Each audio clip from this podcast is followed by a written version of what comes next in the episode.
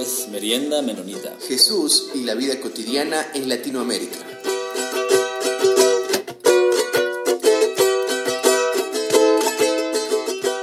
Ok, hola con todos y todas. ha sido un placer estar aquí y quería agradecer que tenemos este, otro, otra visitante para estar hablando, charlando. Y hoy tenemos el placer de tener a Alexandra Meneses y le voy a dejar que, que ella se, se, presente porque tiene un montón de títulos. Y entonces um, estoy aquí, como, igual como siempre, con mi compañero Jonathan. Y vamos a estar en una charla súper interesante hoy. Entonces, por favor, Alexandra, um, sí, no, diga un poco sobre usted. No, mi presentación es bien fácil. soy Alexandra Meneses, eh, soy psicóloga. Estoy ahora participando en el equipo pastoral de la Iglesia Menonita y creo que mm, he tenido algún recorrido sobre todo en el tema de mujeres. He trabajado mucho con, con mujeres de los barrios populares, de las iglesias y en los movimientos sociales y también eh, dentro de las iglesias evangélicas, el tema de género ha sido una de las eh, cosas principales que, he hecho. Trabajé también en el Consejo Latinoamericano de Iglesias y ese fue como un espacio de, de aprendizaje sobre el ecumenismo que me insertó en otros espacios interesantes de diálogo también con, con sectores políticos, con sectores de la sociedad civil. Así es que Básicamente eso creo yo. Entonces, entonces vamos a, tocar algunos este, temas hoy día, um, pero para, para iniciar, este, ahorita usted, Alexandra, este, está apoyando bastante, trabaja en, en la iglesia cristiana menonita en Quito y, y uno de sus roles ahí en, en la iglesia es este, coordinando eh, un programa. Entonces quería eh, ver si nos puede comentar algo sobre este, este programa que, que, está, que se está realizando en, en esta iglesia como, como una misión, ah, como un ministerio de la iglesia. Sí, eh, coordino el proyecto para personas refugiadas. Este es un proyecto que comenzó en la iglesia menonita en el año 2002 eh, desde la necesidad que surgió dentro de la Iglesia de apoyar y de acompañar el proceso migratorio que se eh, estaba dando en esa época, personas que venían de Colombia huyendo de la violencia que está instalada en ese país hace más de 50 años. Entonces la iglesia comenzó a tener eh, un espacio de, ayuda, no solamente espiritual, sino también en acciones concretas como alimentos, eh, educación y otras cosas más. Eh, eh, ahí comenzó el proyecto y después, conforme la necesidad ha ido avanzando, también la iglesia ha visto esta posibilidad de organizar mejor el proyecto y entonces desde el año 2012 o 13 hizo un convenio, un acuerdo con CCM y ahí se está organizando el proyecto de tal forma que se tiene mayores recursos y también eh, la posibilidad de acompañar no solamente con ayuda humanitaria, que es eh, eh, lo que el proyecto quiere hacer y lo que CCM también quiere hacer, sino también con otro tipo de acompañamiento en el tema de derechos, de la educación, y de nuevas perspectivas que ahora hace un año y medio podemos tener, que tal vez no se han, no se han concretado todavía, pero sí creemos que vale la pena eh, llevar adelante otras iniciativas a más de la ayuda humanitaria. Eh, esto ha ayudado mucho a las personas para su primera subsistencia en el Ecuador. Eh, darles algo de comida, frazadas, una cocina, esto ayuda para que inicien su vida aquí. Sin embargo, estamos pensando que como iglesia tenemos otras perspectivas y otras posibilidades de ayudar a que su vida además tenga algo de, dignidad y de una sobrevivencia en mejores condiciones. Así es que estamos eh, proyectándonos hacia, hacia esa posibilidad. Qué interesante, entonces es ayudar de forma, tratar de ayudar de forma integral a la persona, es porque hay un concepto que lo manejan mucho, sobre todo también los católicos, que es este concepto de dar limosna. Entonces es como que sabemos que esta, o sea, no lo dicen, pero está esto en mente, esta persona siempre va a estar ahí. Entonces siempre le vamos a dar algo para alimentarlo. Pero lo que estás diciendo Alexandra de alguna manera es, nosotros queremos que ellos salgan de ahí, que ellos puedan educarse, prepararse, puedan buscar un propio trabajo para ellos, para que ellos por sí solo puedan buscar, eh, eh, puedan encontrar eh, un lugar, digamos, aquí en Ecuador como refugiados, ¿verdad? Claro, lo que pasa es que la ayuda humanitaria tiene un espacio y es útil en, en el momento de la necesidad. Pero si como proyecto, como iglesia, como organización nos quedamos solamente en la ayuda humanitaria, podemos eh, tener varios inconvenientes. Lo uno, que creamos una dependencia. Lo otro es que se fomenta la caridad. Y la caridad, em, como principio, nunca ha transformado realidades sociales, sino que las agudiza y las profundiza. Entonces la idea de la iglesia, eh, del proyecto, es dar no solamente el alimento que, que, ayuda a las personas, sino también encaminarnos hacia la dignidad, que no tiene que ver con recibir, con ser receptores, pero también tiene que ver con la posibilidad de que ellos puedan cambiar la historia su historia personal, pero también la realidad social y política que les está trayendo precisamente en calidad de refugiados o migrantes económicos.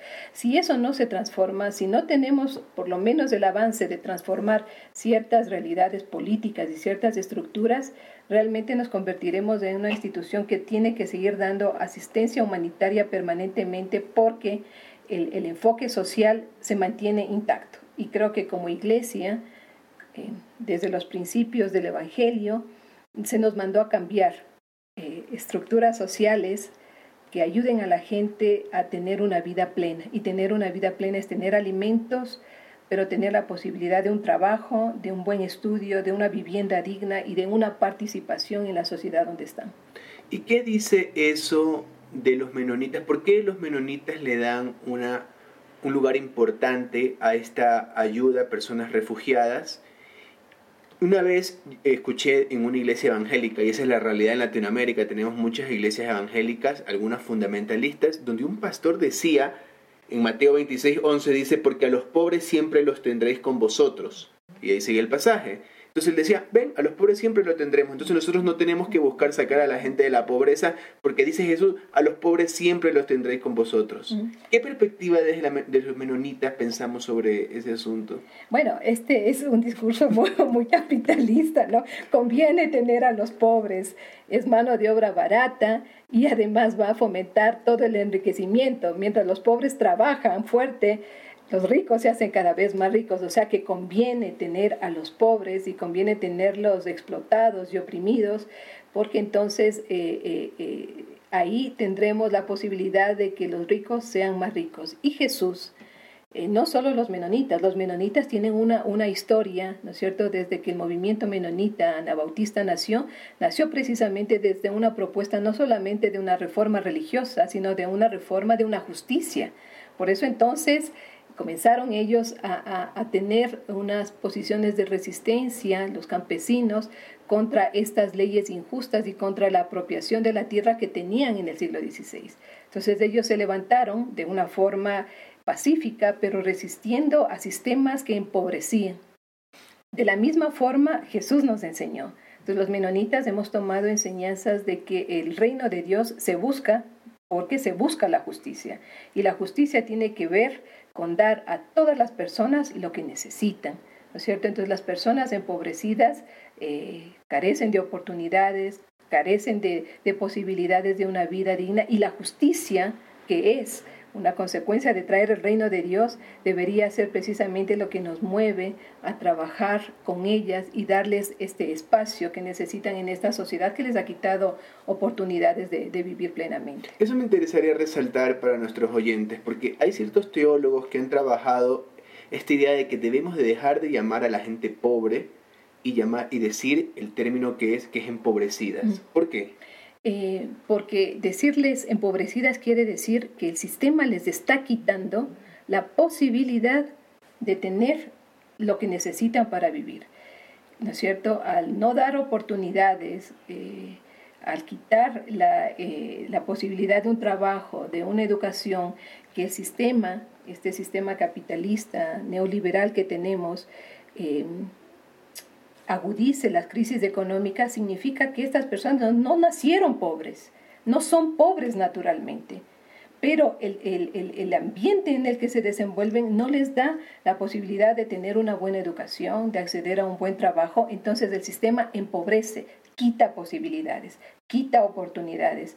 Y eso hace que cada vez estén relegados a posiciones más difíciles de vida, los hijos, por más que se esfuercen, siguen en, la, última fila de, las personas que acceden, por ejemplo, a universidades, a posibilidades de, un trabajo más digno. Entonces, no nacen pobres, se nos, se nos, se nos hace creer que la pobreza está ahí instalada y que inclusive Dios eh, manda la pobreza y hay que resignarse, pero nada más contrario que eso, ¿no? Con el mensaje de Jesús inclusive.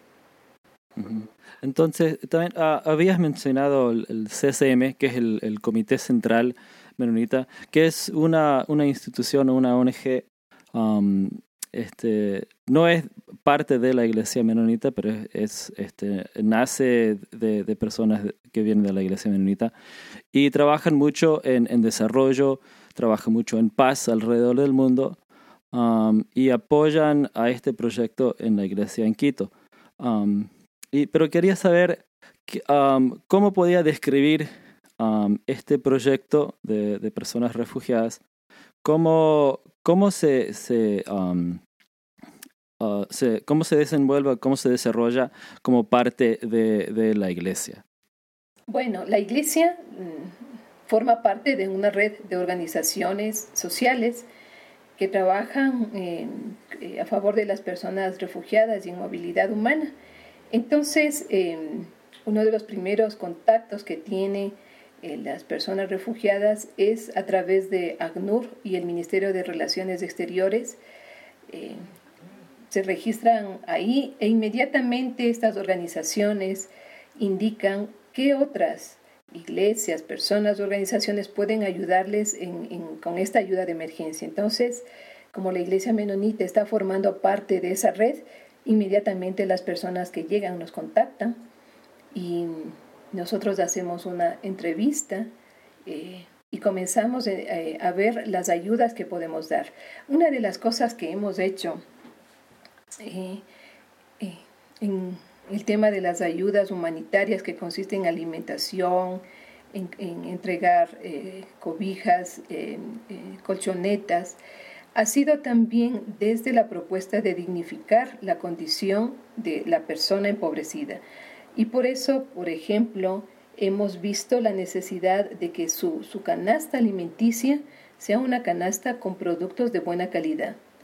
Eh, hacemos un esfuerzo por comprar productos orgánicos en una tienda de comercio justo.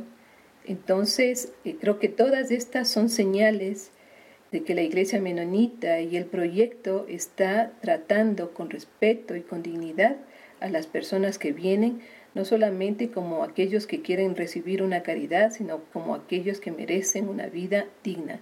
Entonces, además de eso, hemos fomentado eh, algunos pequeños emprendimientos de tal forma que el proyecto puede dar una mano de obra a mujeres que saben coser sobre todo y tienen empleos eh, temporales en el proyecto, que es coser las cobijas que nosotros entregamos a ellos mismos.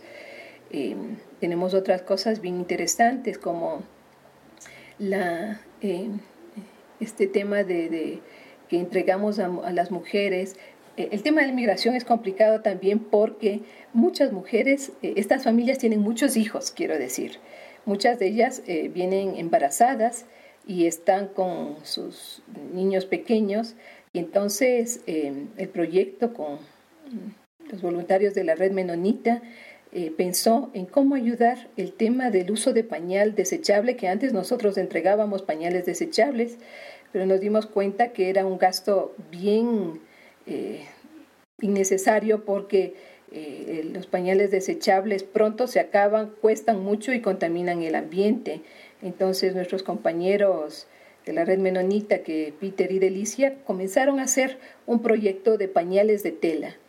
Y ahora entonces también podemos ayudar a las, a las mujeres con sus bebés con un kit de pañales de tela que eh, sirve de mucho porque primero es saludable, después no van a gastar ni un centavo comprando pañales desechables y después también vamos a ayudar al medio ambiente. Entonces creo que el proyecto ha ido encaminándose a muchas cosas que, que, benefician a las personas, que les dan calidad de vida, que les dan productos nutritivos, saludables, orgánicos, que les dan esta posibilidad de acceder a, otras mm, condiciones como son los pañales, pero también eh, hemos pensado que, que la educación es una herramienta fundamental para ayudar a las personas a salir de todo este empobrecimiento e inclusive de la violencia.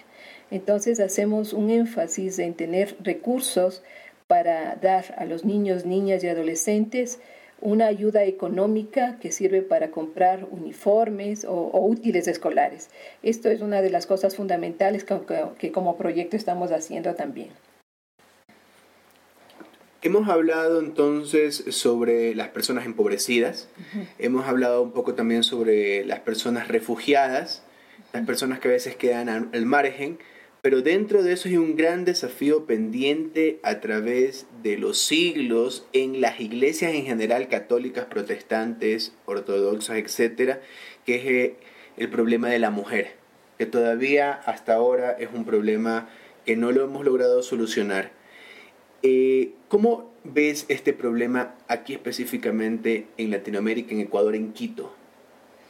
El tema de las mujeres. Fíjate que ya eh, el movimiento feminista comenzó en los años 60 y 70 y con grandes eh, perspectivas, pero ¿quién, ¿quién comienza un poco todo este movimiento y esta revolución feminista, si quieres, son los movimientos sociales?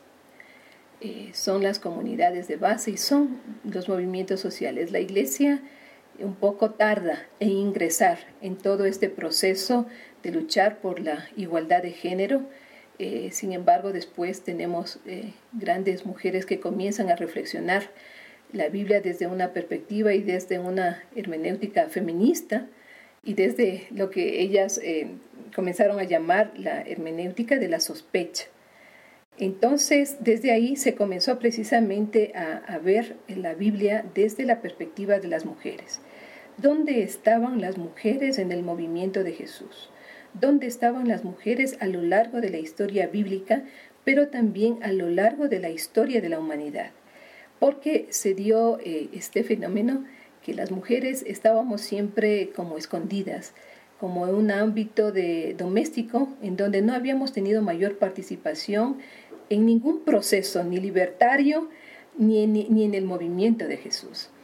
Eh, comenzó entonces ahí este, este estudio que ha servido de base para eh, estas luchas sociales, estos derechos que se han venido conquistando, que han sido gracias a la, resistencia, a la posición valiente y fuerte de las mujeres. Los derechos que las mujeres hemos conquistado no han venido como un favor, sino como una lucha, como una resistencia y como una posición firme y, clara ante estas estructuras que, siempre han, dominado a las mujeres. Dentro de la iglesia existen diferentes espacios, ¿no es cierto? Quizás la iglesia eh, menonita tiene algún, algún eh, avance en, en, los temas de las mujeres y hay espacios que las mujeres se han ido ganando. Eh, sin embargo, yo creo que nos hace falta todavía tomar mucha más conciencia y que la iglesia menonita no solamente tenga estudios de género, sino que las mujeres estén activamente participando en, toma de decisiones y en espacios de poder, que creo que es lo que nos hace falta, aunque todas eh, las, dinámicas y todos los contextos pueden ser diferentes. Yo puedo hablar del contexto ecuatoriano, un poco del contexto latinoamericano. Puede ser que en Estados Unidos la participación de las mujeres en el mundo menonita sea diferente. Pero en, nuestros contextos es, es, todavía, necesitamos todavía trabajar. Inclusive si pensamos en el mundo indígena, eh, en el mundo indígena menonita, la participación de la mujer es, es muy pobre todavía, ¿no es cierto? Ahí se siguen manejando estructuras patriarcales muy fuertes y, entonces necesitamos hacer un trabajo.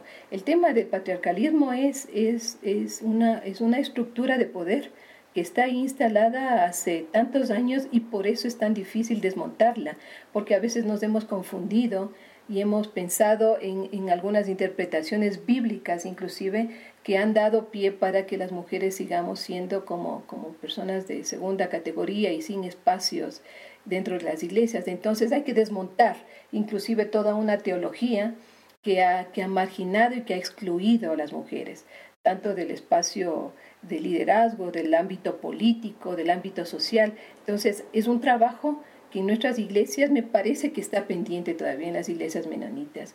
Creo que deberíamos ser más fuertes y tener más, más aliados varones que hagan también ese trabajo, porque se ha pensado entonces que, que la propuesta feminista debe ser trabajada desde y únicamente las mujeres, pero es uno, uno de los grandes errores porque mientras las mujeres estamos empoderándonos y creciéndonos, necesitamos entonces que nuestra pareja, el varón, también vaya eh, entendiendo y conociendo por qué estamos haciendo toda esta revuelta y este movimiento y esta resistencia, para que sean precisamente compañeros de camino.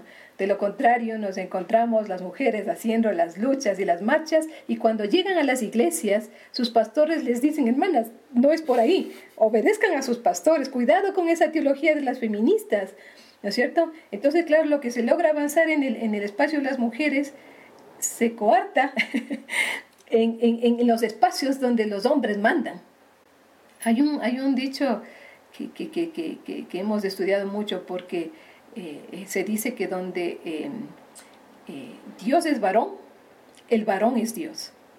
Entonces, desde esta concepción inclusive de que Dios es el, es el hombre, es el Señor, ¿no es cierto? También se, se, se va pensando entonces que eh, la voz de los pastores es como, como la voz de Dios. Entonces, cuando las mujeres están dentro de un proceso de, de capacitación, de concientización dentro de los espacios de mujeres, llegan a sus iglesias y si les ocurre decir lo que ya están avanzando y los pastores inmediatamente les van a decir, no, hermano, no, no se va más allá. Esto no es de Dios. Hay que leer bien las escrituras y usted está siendo mal influenciada por estas feministas que están dañando la sana doctrina. Entonces, ven, es todo un espacio. Por eso me parece que ahora, mientras en los primeros décadas las mujeres empezamos solas y a empoderarnos solas, sin embargo ahora nos damos cuenta que si no lo hacemos en pareja, avanzamos poco. Entonces creo que este es un desafío importante que tenemos en nuestra iglesia menonita también. Primero, sentar bases fuertes en el liderazgo femenino, pero también tomar conciencia que los varones tienen que ser compañeros en esta revolución. Yo escuché hace poco una entrevista a uno de los grandes intelectuales acá desde el ala izquierda socialista. En la entrevista le preguntan a él, ¿y qué opina usted sobre los movimientos feministas? ¿Usted se considera feminista? Y él responde, ah, bueno, yo apoyo a las mujeres, pero ¿cómo me voy a considerar feminista si yo soy hombre?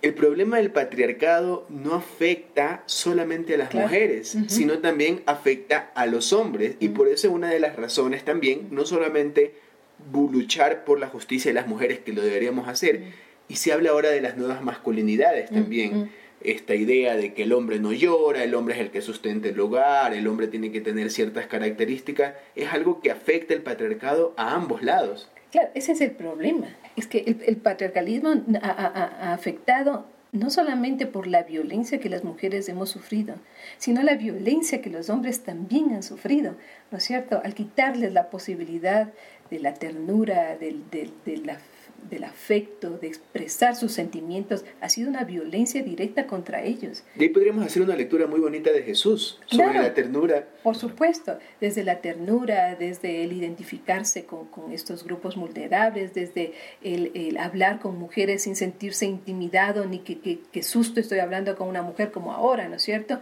Sino desde el acercarse al ser humano. Entonces, A mí me parece que el feminismo o, la propuesta de Jesús tiene que ver con humanizarnos. Entonces yo me siento plenamente mujer, tú te sientes plenamente varón, y entonces caminamos en esta forma de ser compañeros en igualdad de condiciones, lo que llamó Lutero también sacerdocio universal, eh, la propuesta de Jesús desde un discipulado de iguales, ¿no es cierto? En donde nadie es superior, pero nadie es inferior. Y eso significa que cuando promovemos la igualdad en cualquier sentido, eh, entonces promovemos justicia.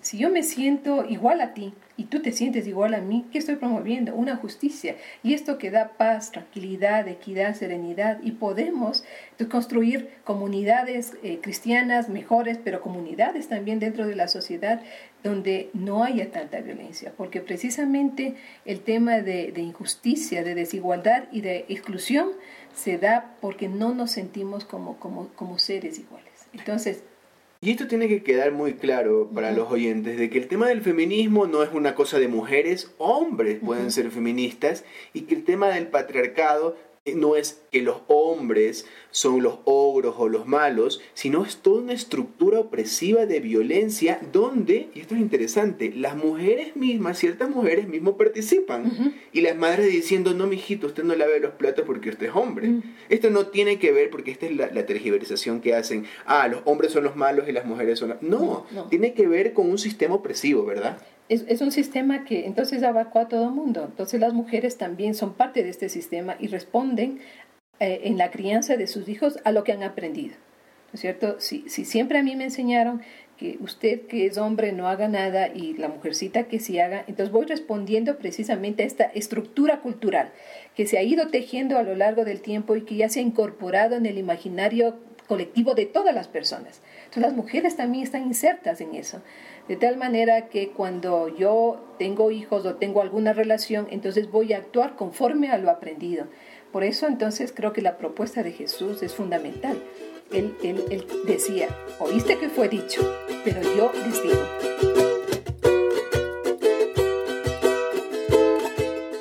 Esto fue la primera parte de nuestra conversación con Alexandre Meneses y en el siguiente episodio podrán seguir escuchando. Gracias por escucharnos. Esto fue Merienda Menonita. Siempre estamos atentos a sus opiniones y preguntas y nos pueden escribir en info.meriendamenonita.com.